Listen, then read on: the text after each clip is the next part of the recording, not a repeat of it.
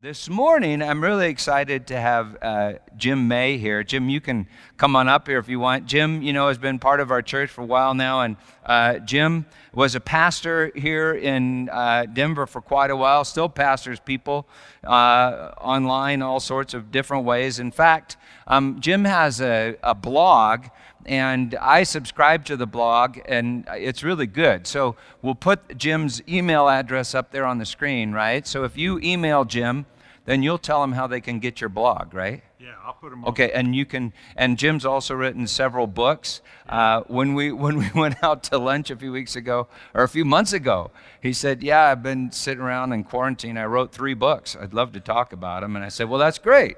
so uh, anyway, we're grateful for Jim. Let me say thanks for you, and then you uh, preach away. Okay. okay? All right. So Father, I thank you for Jim. I thank you, Lord, for his heart. I thank you for the joy that you've put in Jim, that's, uh, I know, come through years and years of walking with you. I pray that you would open our hearts to hear what you have to say to us uh, through Jim, Jesus. Amen. Amen. I am, uh, I, I, I've been wifeless for a week, and she's going to be gone another week, and she's probably watching this in Wisconsin. Hi, Renee. It's Jim. I've been watering the flowers.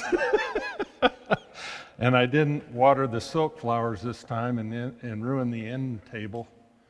Uh, the, the purple ones seem to be doing well, but the, but the yellow ones are drooping.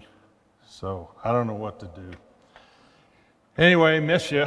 And I, I want to this morning talk to you about a great trap in our relationship with the Lord.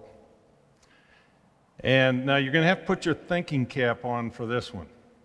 We got to put that first one up there. I can't see. Is that Einstein? No, it's John 17. No, no, we want Einstein. There's Einstein. Okay. Now, I, I didn't do this to try and impress you that I understand Einstein. But I do understand this, and it is a tremendous trap. The perfection of the means and the confusion of the goal is the characteristic of our age. The perfection of the means and the confusion of the goal is the, uh, is the confusion, confusion of the goal is the characteristic of our age. What do you mean by that? C.S. Lewis put it this way There have been men before now who got so interested in proving the existence of God that they came to care nothing for God Himself, as if God had nothing to do but exist. There have been some who were so occupied in spreading Christianity that they never gave a thought to Christ. I, I've done that in my witnessing sometimes. You see it in smaller matters. Did you ever know a lover of books that, with all of his first editions and signed copies, had lost the power to read them? Or an organizer of charities that had lost all love for the poor?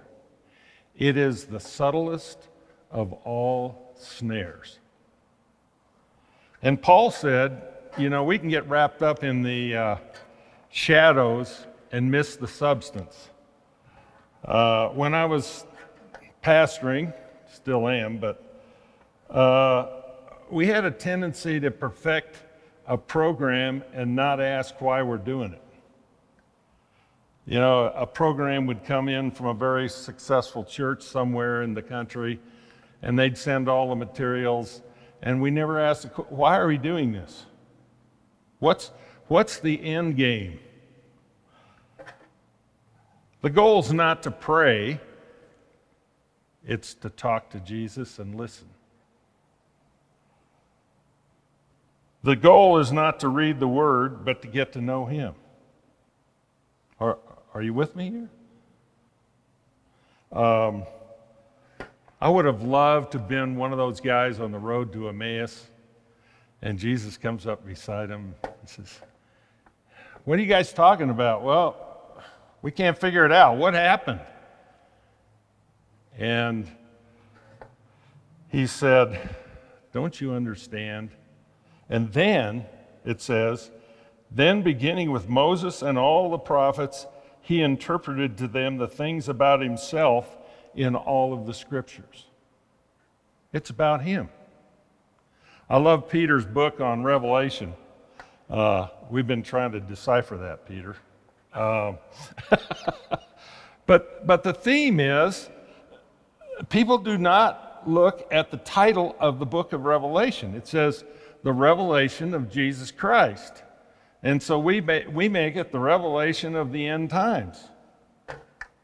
Well, man, I don't know anything about that. I was trained under Hal Lindsey at UCLA, who wrote The Late Great Planet Earth uh, when I was in Campus Crusade.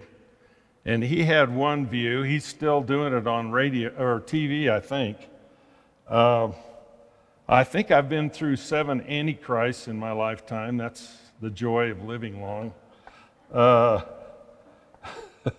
And then there was the guy, the, the NASA scientist that wrote a book, 89 Reasons Why Jesus is Coming in 89. And so when it didn't happen, he wrote, of course, he sold a lot of books and made millions. And when it didn't happen in 89, he wrote a book called 90 Reasons Why He's Coming Back in 90. And I think after that, he, he gave up. We, we can't, we, we're like those two guys on the road What's this all about? And he says, It's about me. It's the revelation of Jesus Christ. The goal is not to read about walking through the wardrobe in C.S. Lewis's Narnia, it's to walk through the wardrobe. Am I making sense here? And, and, and people get together and say, Man, I read the Chronicles of Narnia. It was great. Well, did you walk through the wardrobe? No, I thought that was later. uh, Pascal says the goal is not getting ready to live, but live. Living. He says the past and the present are our means. Remember the, the um, I'm losing it. Man, 79. What says? Perfection of the means. He says the past and the present are our means, the future alone is our end, so we never live. But we hope to live, and as we are always preparing to be happy, it is inevitable that we should never be so. We're always preparing to be happy, and we miss the now. Now, it happens in real small matters. Uh, one day, my computer was, you know, garbage. And I'm not a computer guy, but I worked three or four hours to get this thing fixed. And I was so excited that it was fixed. And I forgot to write. The goal was to write, not get my computer fixed. But I ended right there. So, what's the goal of our Father for creating us and saving us? The goal of the cross is not salvation, just salvation. And the goal of salvation is not just to get us to heaven. Heaven's just a pretty place. We have one of our daughters married a Kiwi. Yeah, it's a New Zealander. And she's down there. And it's a pretty place. And people say, Have you been to New Zealand? Yeah, yeah, we have. And we wouldn't go, though, if Melody and Alan weren't there.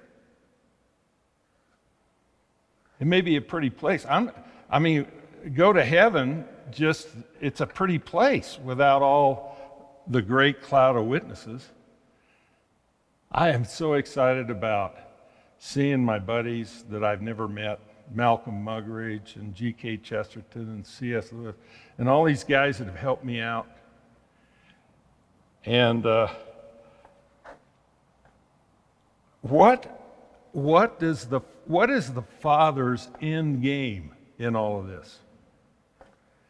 Let's go with uh, John 17 24. He prayed the end game. What's it say? Father, I desire that those whom you have given me be with me where I am. Did I get the whole thing there? Yeah. So the end game is to be with him. For so many years as a Christian, I thought it was to do things for him. And there's a huge difference between doing things with him and doing things for him. Doing things for him was like my dad telling me in the morning what I'm supposed to be doing, and then he comes home at night from work and he gives me his grade. And usually it was C minus. The, the uh, lawnmower would be out there on this really steep slope and it wouldn't be done. What happened to Jimmy today? How come the yard isn't done? And I, I transferred that to my time with the Lord. You, have a quiet time in the morning, and then you find out what the orders are, and then you go do them best you can. And my grade is usually C minus. And Jesus wants us with Him, not doing things for Him. Uh, here's another one John 14, 2 and 3. In my Father's house, there are many dwelling places. If it were not so, would I have told you that I go to prepare a place for you? And if I go and prepare a place for you, I will come again and what? Take you to myself, so that where I am, there you may be also.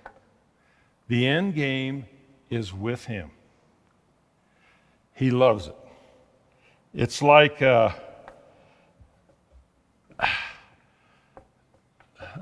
uh, Renee or uh, our friend down in Alabama at Christmas time.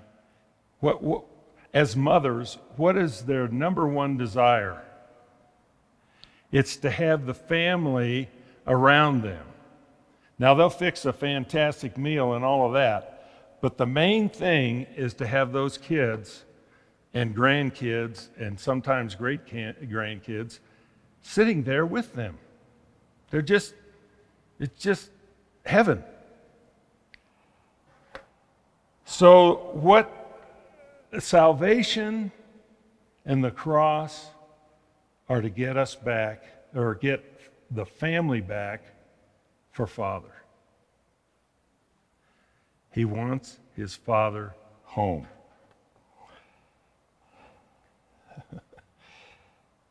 And so he, he throws a party. And, you know, Peter read, read a thing from the Holy Spirit last week that was really cool. And the takeaway for me was sit with me. Just sit with me. Do you really believe that that would bring joy to the heart of our Father? just sitting with him. The goal is not to attend the marriage supper of the Lamb, but to be with him and his family around the table.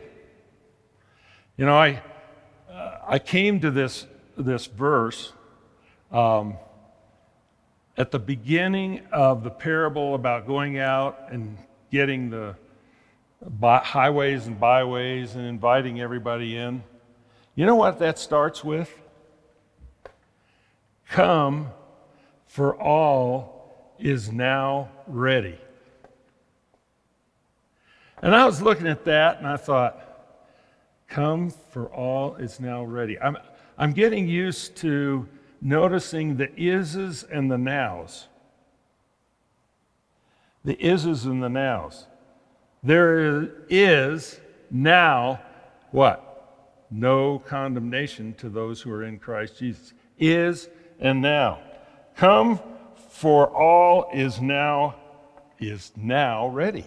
And I'm sitting in my desk, and the phone's ringing and stuff like that. I was doing normal things. I said, Okay, Lord, this says uh, it's all ready. I'm coming.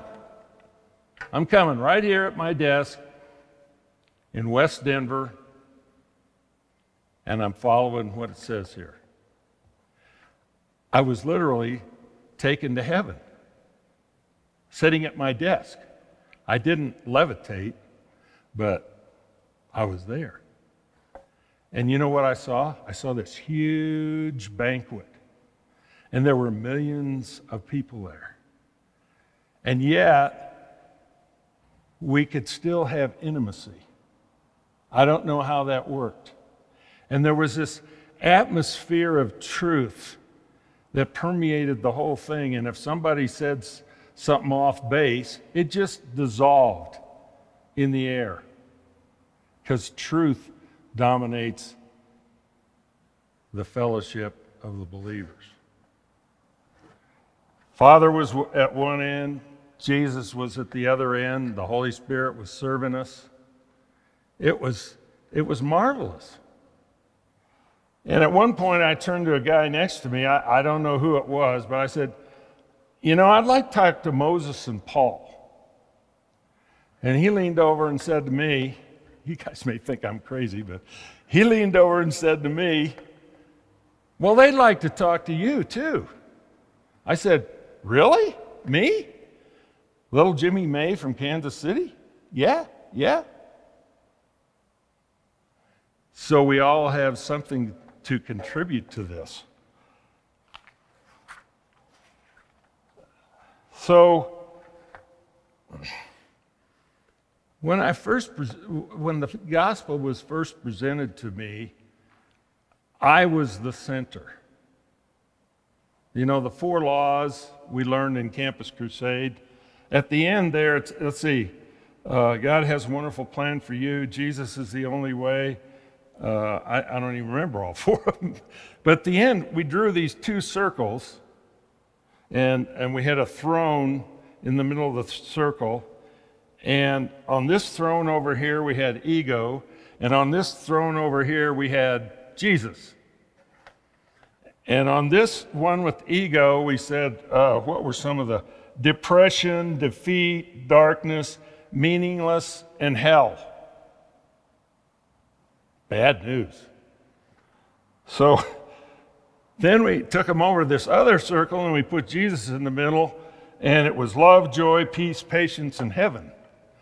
And then, just like a good salesman, I said, Well, which circle do you want to be in? Duh. The big D's defeat, discouragement, depression, or over here? So pray this prayer and you'll be over here. Now, the problem with that is that I started out the Christian life with me at the center. It's, it's what do I get out of this? But it was a long time before I asked, what does the Lord get out of this? You know, when we get off center like that, everything flies apart. There, there, there's an old, we have a guy, one of our guys uh, was an expert on fixing spinning things that were off center, turbines and turbines, things like that. And at one point, they had this experiment, I think you can see it on YouTube, where they threw a dead bird I emphasized the bird was already dead, into a jet engine. And the whole thing exploded. That bird hit one of those, uh, what is it? Yeah. And knocked it off center, and then it knocked everything else off center, and the whole thing blew up. And then, you know, they were saying, here's how flying into birds can make a plane come down because it was off center. And if everything relates to us, we're off center. How, what do I get out of this? The trouble with that is if you start with you at the center, and then bad, something bad happens, and you say to God, Man, I didn't sign up for this. Uh, I, I signed up for love, joy, peace, patience, and heaven, and no problems. So, off center, everything flies apart. You know, Admiral Richard Byrd discovered or was exploring the South Pole, and one time he had this little hut, and he had dug out this trough in, in front of his door every morning. It got deeper and deeper in the snow. And one time he was out doing some calculations, and he got in a whiteout. Couldn't see where he was going. And he knew that if he continued in a whiteout, he would get lost and die. And so he knew he had to have a point of reference. So he, he sunk his ice axe into the snow.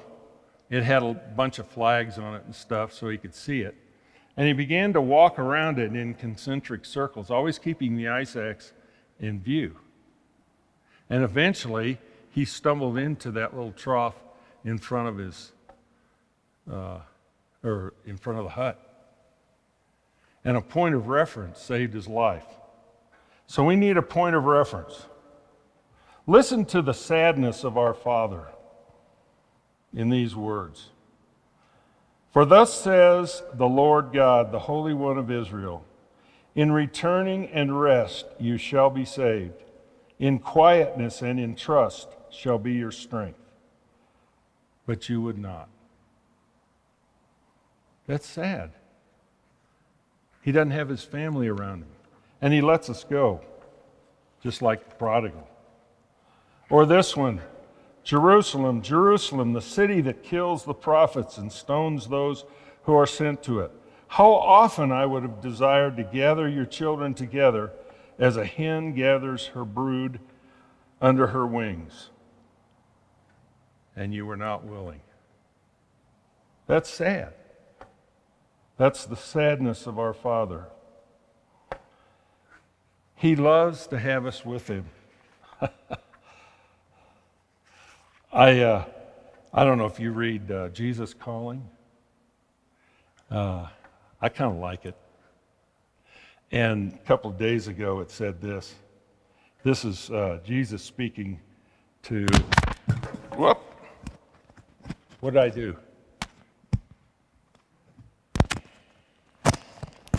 How's that? uh, it's Jesus speaking to the reader, and Jesus says, In this action addicted world, few are my children who take time to sit quietly in my presence. But for those who do, blessings flow like streams of living water. I, the one from whom all blessings flow, am also blessed by our time together. He's blessed by our time together. This is a deep mystery. Do not try to fathom it. Instead, glorify me by delighting in me.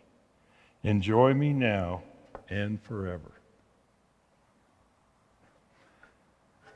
Years ago, uh, I got up on a Sunday morning and I was supposed to give the message, and I had nothing. I've been striving all week to get something really good, to look good, you know, deep.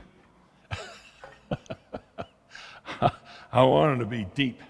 And so I got up really early on Sunday morning. I turned on all the lights at the dining room table, got all my books out, and Marlene, our number two, came in and sat down beside me. Now I'm I'm panicked to get something, you know. And Marlene sits down. She doesn't look up because the lights are too bright. And I said, Hi, Marlene. I said, Hi, Daddy. Uh, you want to do something? Nope. Uh, you want a color? Nope. You want some cereal? This was, nope. And then I tried the thing that works every time. You want to go in and sleep with mommy? Nope.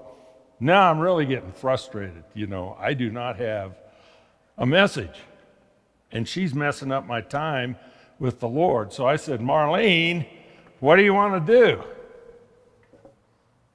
And she said, Daddy, I want to do what you're doing. And I had my message. Jesus said, I only do those things that I see my Father doing. He speaks His words, He does what His Father is doing, and they do it together. So, have you gone through the wardrobe yet? I've been going through the wardrobe in these, I don't know how many ever months it is, as well as writing some. Uh, so um, my picture, you had, a, you had a close picture to mine. You were on the beach, right? Uh, when I go through the wardrobe, I go out to the deck on this beautiful mountain, in this, on this beautiful mountain home and Jesus is sitting there. I, am not sure what he's drinking, but there's some drinks on the thing. And I sit over here. You know, if I'm at, if I'm at the, uh, in Jesus and he's at the Father's right hand, then that means the Father is on my left, right? And Jesus is over here. So I've just been sitting there and listening. And I said, Lord, what's this, what's this COVID thing all about anyway? The first thing he told me was, it's a timeout. I, I have prepared this to eliminate some distractions and to get you to get quiet. You know, my, uh, I love sports, and I'm getting used to not having them the distractions. Who, who wrote the song, Turn Your Eyes Upon Jesus and the Things of Earth Will Grow Strangely Dim? That is absolutely true. I'm going to talk to that guy up there in the banquet too. Boy, he got it right. And the Lord said, Don't waste this time. Don't waste this time. Be with me. Then the second thing he told me it was about was discipline. You know, the wrath of God in Romans 1 is simply turning us over to ourselves. He's not standing there with a, a big bat like whack a mole and hitting everybody that sins. Uh, is this, are, are we okay? Okay. Um, but it's a time, uh, he, he's turned us over to ourselves so that we can see the end of that. My child, do not regard lightly the discipline of the Lord or lose heart when you're punished by him. For the Lord disciplines those whom he loves and chastises every child whom he accepts. It hurts the Father's heart to have to turn this over to ourselves. The third thing he told me was this is for exposure. Isn't it true that hearts are being exposed? You know, where people are coming from is getting more and more clear. Uh, there's a verse in the middle of 1 Corinthians that seems like it shouldn't be there because the whole book is talking about unity. And then all of a sudden, this crops up. Indeed, there have to be factions among you, for only so will it become clear who among you is genuine. We need factions so we can discern the genuine and the false. And then something Peter mentioned to him, this is number four that I heard from the Lord. Uh, he's put us out of control so we can trust him. You, you can't control this thing, and neither can any politician. and neither can any person. There is no person on the face of the earth that can control this thing. And when we try to lean on our own understanding and we don't go until we get it, it's a distraction. You don't have to, you don't have to understand to trust. uh, trust in the Lord, what? With all your heart. And what? Do not lean on your own understanding. That'll tie you in knots. It's tied me in knots many times.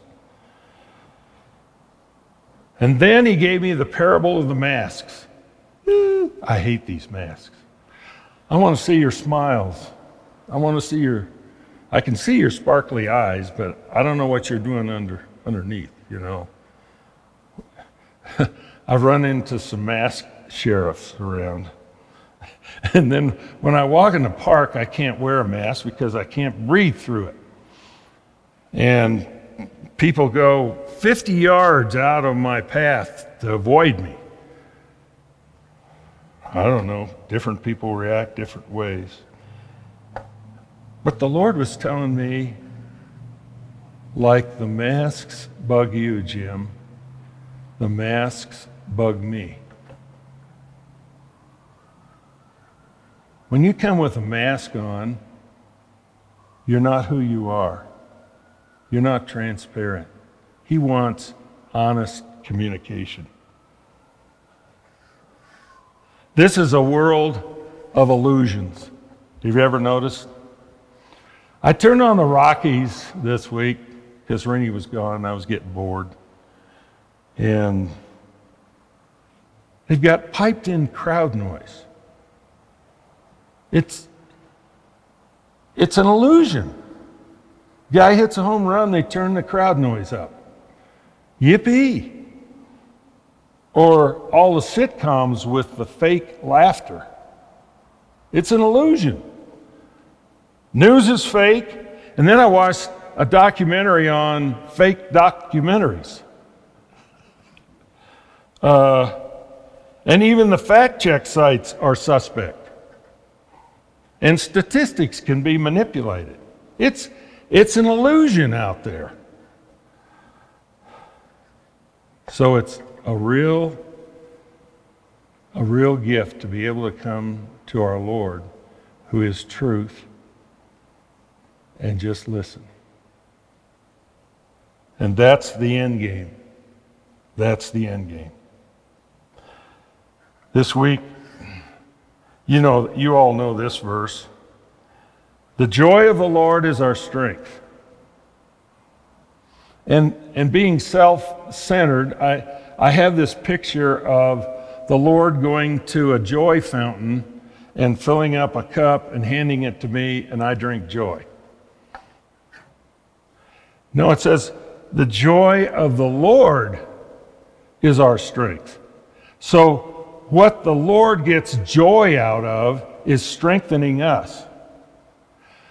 I have I've been through two knees and people say in the park, how are you? And I, I say, well, parts of me are okay, but there's other parts that need a lot of work. I've had two knee replacements, a torn tendon. I've been in rehab a lot, six bypasses in my heart. And so, uh, I have a lot of time to sit. And I got on I got on Andre Rieu. Anybody know Andre Rieu? Andre Rieu is a violin player who's he's a tall drink of water. He just looks the part, you know. He looks like Johann Strauss. And he's got this orchestra, and the music of Andre Rieu was healing me in rehab. Nothing else was turning me on. The TV was on in there, and it was just boring. Everything's boring on TV these days. But you know, they did such a good job of, of producing the concerts that he gives, but they focus a lot on the reaction of the crowd. And you, you, you see, he, he plays classical music and people get up and dance in the aisles. Look him up. I mean, you'll love Andre Rieu. And he, he produces joy in people, and that's what I get joy out of. I love to see the reaction of those people. The joy of the Lord. What, what does he get joy out of? That's what gives me strength. To see the Lord smile will give you strength.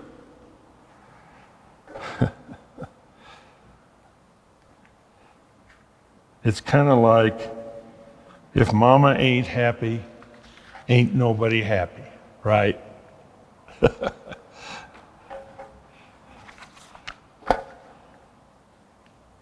now, the neat thing is, we don't have to go on a 2001 Space Odyssey trip to get to the right hand of the Father.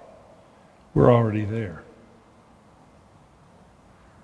Father's here, Jesus is here, and the Holy Spirit's bringing us drinks. oh, this is so good. Uh, you don't have to make it happen. You're there. It's faith.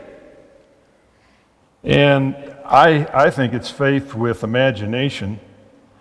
Uh, and it's true no matter what our mood is, no matter what's going on, we're still there, and there's nothing you can do to change it, so you might as well believe it.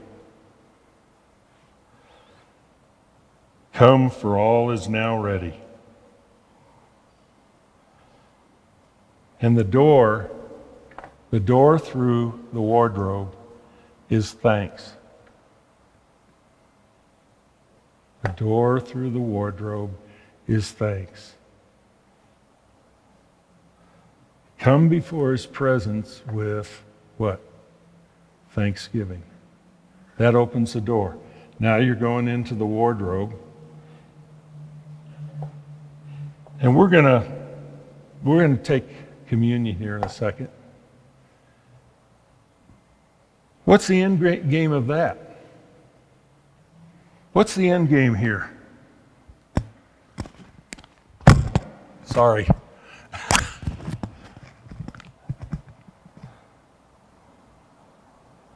this is my body broken for you.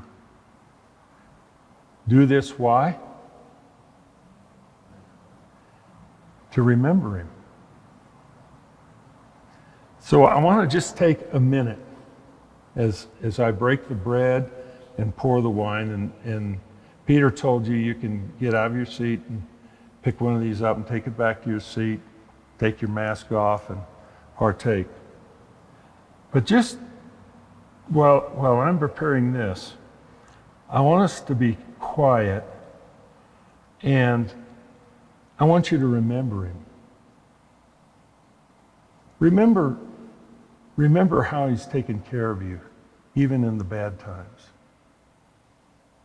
Remember those miracles that you can't doubt. Years ago, I did some rototilling and was taking uh, the rototiller back. And we had this old van. And Marlene, who was about four years old, was hanging on the door over there. This was in the days when we didn't even know what seatbelts, how to spell it. And she was hanging on the door, and I was making a left turn across three lanes, and I, I thought I could make it. There was this 18 wheeler coming at me, and I went around that corner, and the door flew open. And Marlene was hanging over the pavement with her arms like uh, hold and this uh, this was a curved thing. It's hard to hang on to. And you know in five seconds i i thought she's going to be a mangled mess. How am i going to tell Renee that i killed our daughter? Oh and I, the only thing I could do was to keep going because that truck was going to hit us. And I kept going, and then I pulled off after I turned and just tried to catch my breath. And Marlene said, Daddy, someone held my hands on the door. Now, I don't have very many miracles in my life. But when I think about remembering him, I remember I remember him saving our daughter that day. So think think of these times that you've heard a word from the Lord or just remember how he's taken care of you over your life. And then we're going to partake of communion. So just be silent and I'll prepare this.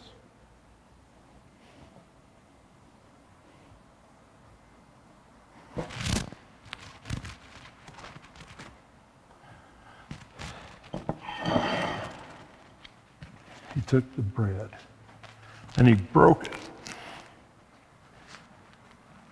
This is my body given for you. Do this in remembrance of me.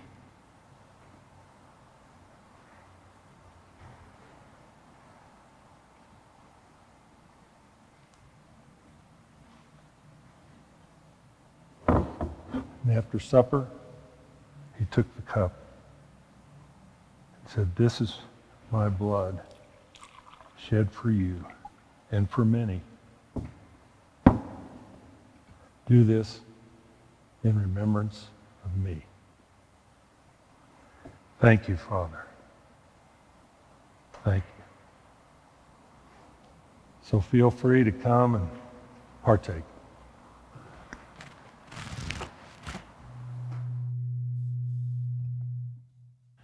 Thank you, Father. Thank you that you love to have us with you. And even so much so that it says you dance, that we're there. You throw a party. Help us, Lord, to walk with you in the quiet times and in the busy times. And thank you that you love us and you did all of this just to have us with you. In Jesus' name, amen.